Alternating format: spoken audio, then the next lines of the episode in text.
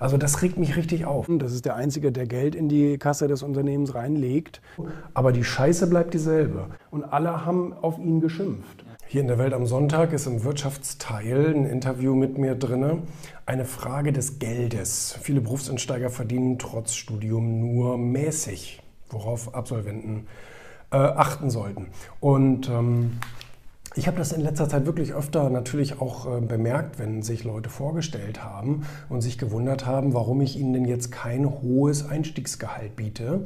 Es gab aber andere, die verdienen ähm, ohne äh, große Ausbildung hier das Zehnfache. Also da gibt es sehr große Unterschiede. Ich habe hier zum Beispiel geantwortet, ähm, wenn Chefs bei jungen Bewerbern au außer Absitzen des Studiums nichts erkennen, was für außergewöhnliche Leistung spricht, sind sie nicht bereit, höhere Einstiegsgehälter zu zahlen, sagt Unternehmer und Buchautor Julian Backhaus. Ähm, habe der Bewerber neben seinen schulischen Erfahrungen dagegen Projekte unterstützt und zum Erfolg geführt, rechtfertigt das mehr Gehalt. Dann ist die Wahrscheinlichkeit hoch, dass hier ein Leistungsträger vor mir sitzt er oder sie ist anscheinend bereit, auch etwas zu erschaffen, statt nur zu verwalten. Und das finde ich tatsächlich, ähm, wenn ich erkenne in Bewerbungen, dass Leute außerhalb der Schule oder auch von mir aus in der Schule ähm, irgendwelche Projekte vorangetrieben haben, ob das jetzt nebenbei irgendwelche Vereine sind oder Kunstprojekte oder ähm, ich weiß nicht, äh, studentische Unternehmensberatung oder ähnliches, irgendwo, wo ich sehen kann, dass der, oder sagen wir mal so, dass ich irgendwie also eine Art Engagementgarantie sehen kann, dass ich da nicht irgend so einen ähm, einstelle, der eigentlich nur Geld verdienen, nur, nur, nur ein Gehalt beziehen will, statt etwas zu leisten. So, ne? ähm, hier habe ich noch geantwortet, bei, den, ähm, bei der Generation Z wünsche ich mir, ähm, dass insbesondere die Generation Z überschätzt oft ihre eigenen Leistungen. Die meisten haben außer ihrem Instagram-Profil noch nie ein eigenes Projekt verfolgt, sagt Backhaus. Und das stimmt ja auch. Ähm, das ist ähm,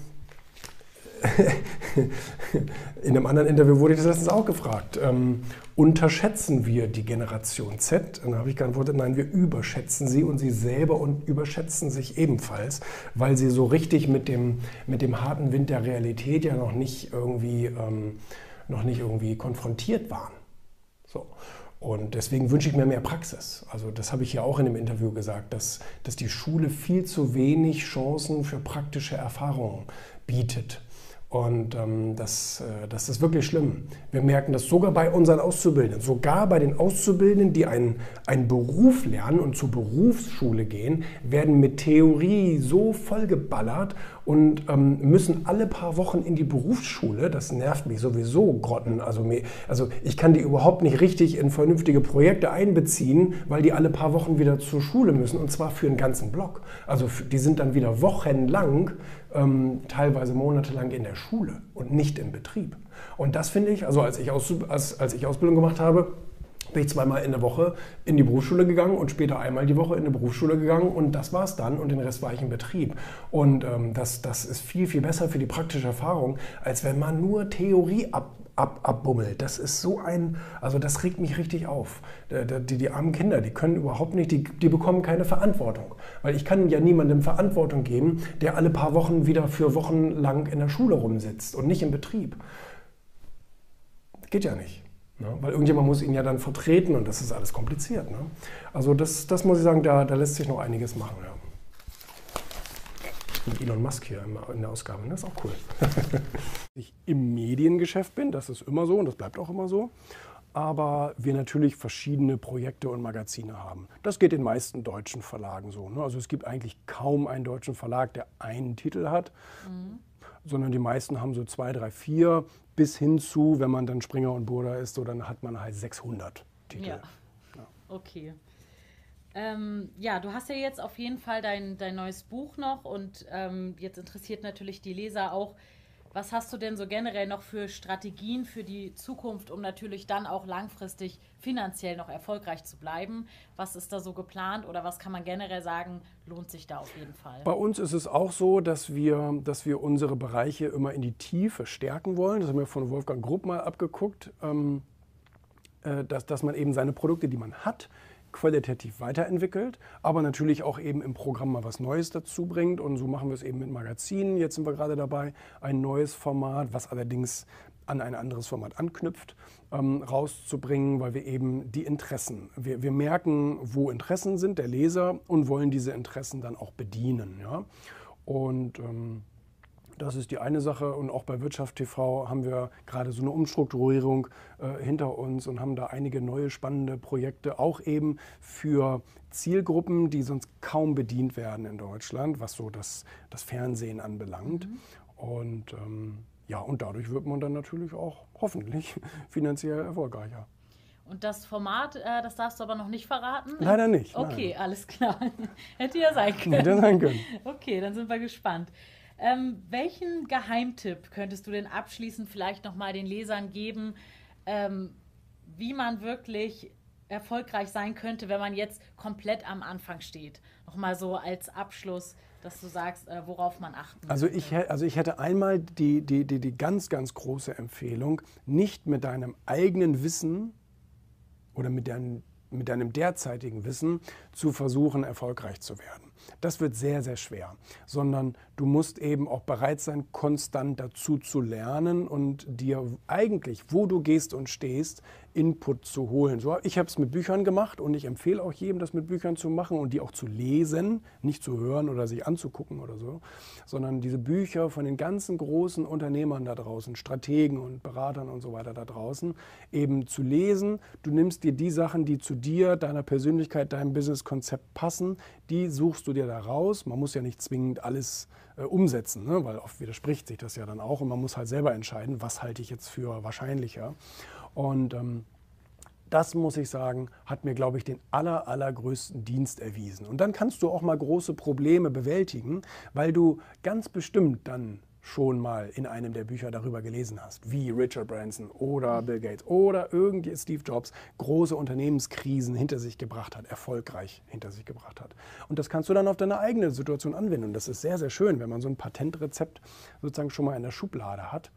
Und, ähm, und dann, wie gesagt, natürlich es geht immer um den Kunden. Das ist der Einzige, der Geld in die Kasse des Unternehmens reinlegt. Und wir müssen ständig auf der Jagd sein, neue Kunden irgendwie zu begeistern. Okay. Ich bin mir selbst auch auf ewig ein Rätsel.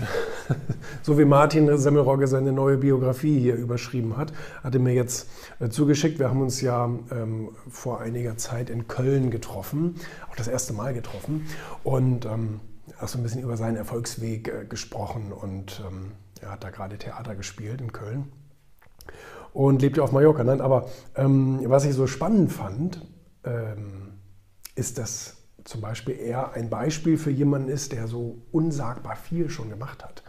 Also wirklich, also Lebenserfahrung viel gemacht hat. Sehr viele schlechte auch und äh, war auch in, in, manchen, in mancher Hinsicht sicherlich ähm, kein gutes Beispiel. Gibt er ja wenigstens auch offen zu, aber ähm, generell schon so viel in so vielen Ländern schon gelebt, ähm, schon so viele Facetten seines Berufes äh, kennengelernt und ausprobiert vor allen Dingen und äh, natürlich auch heute immer noch die Abwechslung suchen, ne? Theater, Kino, Serien, Hörspiel, ähm, Synchron, äh, Bücher schreiben, äh, Lesetouren und so weiter und so fort. Jetzt lebt er auf Mallorca und ähm, nein, und das ist für mich auch ein Lebenselixier viel auszuprobieren, viele Erfahrungen zu machen. Und ich liebe es, ähm, äh, die, diese, diese Frage, wann hast du das letzte Mal etwas zum ersten Mal gemacht? Ähm, ist auch wunderbar, weil die meisten Leute ewig darüber nachdenken müssen, hm, wann habe ich denn das letzte Mal eine neue Erfahrung gemacht? Weil ich meine, so, so, so das dumpfe Leben der meisten sieht doch aus, die fahren die stehen, nee, das fängt schon früher an. Die stehen jeden Tag um dieselbe Uhrzeit auf, machen die gleiche Morgenroutine, fahren in demselben Auto dieselbe Strecke zur selben Arbeit, machen da mit denselben Kollegen die gleichen Aufgaben jeden Tag, Mittagspause und dann ist irgendwann Feierabend, fahren die ganze Scheiße wieder zurück, jeden Tag Berufsverkehr und dann kommen sie in ihr, in, in, äh, in ihr gewohntes äh, Haus mit der äh, Familie und gucken wahrscheinlich auch noch dasselbe Fernsehprogramm. Jeden Abend gehen dann ins Bett und das jahrzehntelang. Jahrzehntelang. Vielleicht werden die zwischendurch mal befördert und haben ein paar neue Aufgaben und kaufen sich mal ein neues Auto, aber die Scheiße bleibt dieselbe. Und das finde ich so unglaublich. Also so wie, wie, wie man so ein, ein abgestumpftes ähm, Leben akzeptieren kann. Ich meine, die haben es sich selber ausgesucht, klar. Aber dass man sich selbst nicht aus der Adlerperspektive mal beobachtet und sagt, was für eine Scheiße machst du da eigentlich? Das kann ja wohl nicht wahr sein. Glaubst du, dafür wurdest du geboren und davon hast du geträumt damals in der, in der, im Kindergarten und in der Grundschule, als du dachtest, du eroberst die Welt? Und das soll es jetzt sein, oder was? Deswegen glaube ich, kriegen die meisten auch so eine, so eine Lebenskrise irgendwann so mit 50 oder sowas. Weil sie denken, fuck, das kann ja, das kann es ja nicht gewesen sein. Ne? Ähm, zwischendurch dachtest du wahrscheinlich noch mal, deine Kinder retten dir den Arsch und irgendwie, das ist dein neues Lebenselixier, aber auch, ne, auch das verschwindet irgendwann. Und ähm, ja, dann stehst du da. Ne? Nee, also deswegen, ich finde es ich find's großartig. Also der Titel ist ja auch ganz interessant, mir selbst auf ewig ein Rätsel. Also dass, dass man sich selber auch immer wieder neu entdeckt und denkt, Mensch, ich bin zwar so, aber ich habe ich hab das noch nie so analysiert und irgendwie mal versucht, vielleicht auf neue Beine zu stellen. Ähm, das finde ich auch einen sehr, sehr spannenden Gedanken. Also ich kenne ja auch meine Schwächen und ähm, sie begegnen mir ja auch immer wieder und es sind ja auch immer wieder lustige Begegnungen. Ähm, aber äh, ja, das Ganze auch so ein bisschen so als, als wirkliche Reise zu begreifen, ne? das finde ich einfach so wahnsinnig spannend. Letztendlich bereut man ja ähm, auf dem Sterbebett eher die Dinge, die man nicht getan hat, als die Dinge, die man getan hat und vielleicht auch falsch getan hat. Und das ist ja auch, jeder von uns macht irgendeinen Bockmist und das gehört dann irgendwie auch dazu, muss man ja nicht wieder machen. Aber zumindest hat man eben neue Facetten des Lebens irgendwie so ein bisschen aufpoliert. Das ist doch ganz spannend. Ähm, das ist ganz, also ich finde das schon ganz spannend. Und ähm, finde, wie gesagt, das Gegenteil total traurig. Also für mich wäre das überhaupt nichts. Ich muss sagen, momentan während der Corona-Zeit ähm, finde ich es sehr, sehr eintönig und langweilig. Also ich habe das beste Jahr meines Lebens gehabt. Ich habe noch nie so viel Geld verdient und noch nie so viel geschafft und bewegt. Ähm, aber es war totlangweilig. ich fand es ich fand's echt, also durch diese ganzen Lockdowns und so weiter, echt hm, langweilig, muss ich sagen. Da freue ich mich ähm, oder ich hoffe natürlich, dass es dann irgendwann auch mal wieder losgeht mit der, mit der Normalität. Vielleicht so im ersten Quartal. Bleiben wir mal optimistisch. Alter Schwede. Naja, gut. Aber dann, äh, dann sind wir mal gespannt. Was haben all diese super erfolgreichen für dich gemeinsam? Gibt es da ein Muster, was du immer wieder erkennst? Ja, es gibt auf jeden Fall einen roten Faden bei zwei Punkten. Insgesamt stehen in dem Buch ja zehn Punkte, die, die für super Erfolg wichtig sind, aber zwei haben sie auf jeden Fall alle gemeinsam. Das ist A, der Punkt, ähm, dass sie ihre Leidenschaft zum Beruf gemacht haben. Das wird sehr salopp gesagt, aber es ist eine Kunst, seine Leidenschaft zu, zu identifizieren und dann auch tatsächlich zum Lebensinhalt zu machen. Voll, und wenn ich da kurz dazwischen kriechen darf, ähm, wir haben auch super viele junge Zuschauer, ja, ja. Ähm, die auch voll Bock haben, was zu machen, ja. ähm, die Gas geben wollen, aber oft nicht wissen, was sie tun sollen und auch nicht so richtig wissen, hey, ich, ich, weiß gar nicht, was meine Passion ist. Hast du für die irgendwie einen Tipp, wie man da drankommt, also wie man das für sich selbst ich glaube, ich glaube, dass jeder seine Leidenschaft spürt.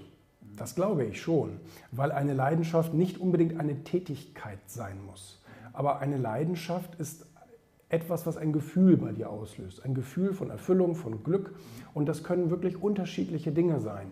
Ähm, das können, also das, das steht oft in Verbindung auch mit deinen Werten, was einem wichtig ist. Der eine ist Mittelpunktsmensch, Unterhaltung und so weiter, da hast du schon mal einen Punkt. Und zu diesem Punkt gibt es wirklich sehr viele Branchen und Berufe. Der andere ist eher wirklich so analytisch, Fehlerfinder und so. Der wird wahrscheinlich irgendwo als, als Statiker oder Softwareentwickler glücklicher, als wenn er irgendwie in einem Blumenladen anfängt. Und ich glaube, das ist wichtig, mal so eine persönliche Bestandsaufnahme zu machen. Was ist mir eigentlich wichtig? Man kann die Gegenprobe machen. Wann tut es mir weh? Also wenn jemand gegen meine Werte verstößt ähm, oder ich nicht die Möglichkeit habe, etwas zu tun, was ich eigentlich gerne machen möchte, was sind das so für Punkte? Auf jeden Fall ist das die wichtigste, die wichtigste Lektion, dass man eben schaut, was ist einem wirklich besonders wichtig? Gerechtigkeit. Auch ein guter Punkt. Viele Leute sagen, ich kann nicht damit leben, wenn Ungerechtigkeit herrscht. Also bist du doch vielleicht entweder im Justizsystem gut aufgehoben, ähm, vielleicht bist du bei einer Initiative oder bei Greenpeace oder irgendwo anders gut aufgehoben. Es gibt ähm, ja, alles Mögliche. Und äh, so kann man sich da langsam hineintasten, welchen Beruf als Einzelnes man nachher macht. Das kann man ja ausprobieren. Man kann ja dann, wenn man sagt, okay, Gerechtigkeit, das ist voll mein Ding, das, das ist mein Lebensinhalt, das brauche ich für mich, dann kann man ja mal in die JVA gehen, zur Polizei, zur Anwaltskanzlei, mal irgendwo in, eine, in, einen, in einen Verein oder irgend sowas und einfach mal schauen, wo einem das Klima besonders gut gefällt. Ne? Also, Parameter, also Kompass ist quasi das eigene Wertesystem ja. für die richtige Richtung in die Passion und dann geht es über Testen. Ja, definitiv. Okay. Anders geht das gar nicht. Ähm, ja, wir kommen ja von der Frage, was haben Erfolgreiche gemeinsam, Leidenschaft? Der zweite Punkt ist dann die ähm, knallharte Entscheidung dieser Leidenschaft auch permanent durchzuziehen. Also sagen wir mal, ähm, ein Oliver Kahn, der war, der war das Beispiel in dem Buch für diesen Punkt. Und, und Oliver Kahn ist mit, dieser Sport, mit diesem sportlichen Ehrgeiz auf die Welt gekommen. Gut, kommt ja auch aus so einer Familie, aus einer Sportlerfamilie und ähm, war morgens der Erste auf dem Platz, abends der Letzte auf dem Platz und hat das Thema einfach, das war für sich, für, das war seine Welt. Und hat dann aber auch irgendwann die, die ganz knallharte Entscheidung treffen müssen, egal was passiert, egal welche Stolpersteine mir in den Weg kommen, egal welche Menschen mich vielleicht abbringen wollen von meinem Traum. Ich werde das so lange durchziehen, bis ich sozusagen in meinem Traumleben an meinem Ziel angekommen bin. Und das ist am Anfang der Karriere natürlich insbesondere auch äh, schwierig. Bei ihm kann man das ja auch gut nachlesen, ähm, dass die ersten Schritte in, in der Bundesliga und so weiter für ihn mit Niederlagen verbunden waren. Und alle haben auf ihn geschimpft. Und wenn du dann in so einer Drucksituation bist und trotzdem deiner Entscheidung treu bleibst, auch wenn die Parameter außen um dich herum so aussehen, als wäre es nicht das Richtige für dich oder dass du nicht auf dem richtigen Platz bist, dass du das dann trotzdem durchziehst. Und diese, unter, diese, diese Entscheidung unterscheidet eben die ganzen Leute, äh, trennt sozusagen die Spreu vom Weizen. Wie, ähm, inwiefern ist das angeboren, diese Konsequenz, eine Entscheidung durchzuziehen? Das ist bei einigen zum Glück angeboren, die haben es dann leichter. Das sind gerade auch so ein bisschen, ich sag mal, rotere Typen oder cholerischere Typen, die einfach sagen, my way is my highway und da gehe ich lang und es ist mir völlig egal, wem ich dafür auf die Füße treten muss. Die haben es ein bisschen leichter. Auf der anderen Seite haben sie es ähm, in, der, in, der, zwischenmenschlichen Beziehung schwerer, ne? weil die einfach tatsächlich mehr kämpfen mit Leuten. Ähm, ich gehörte nicht dazu, bei mir musste ich es trainieren. Also es gibt eben die Leute, die sind nicht von Natur aus entscheidungsfreudig, sondern die schieben auch gerne mal so ein bisschen vor sich her und ach, komme ich heute nicht, komme ich vielleicht morgen. Aber ähm, das kann man trainieren, indem man sich einfach kleine Ziele setzt für den Alltag und die konsequent umsetzt und sich sozusagen selber diese Entscheidungskompetenz beweist.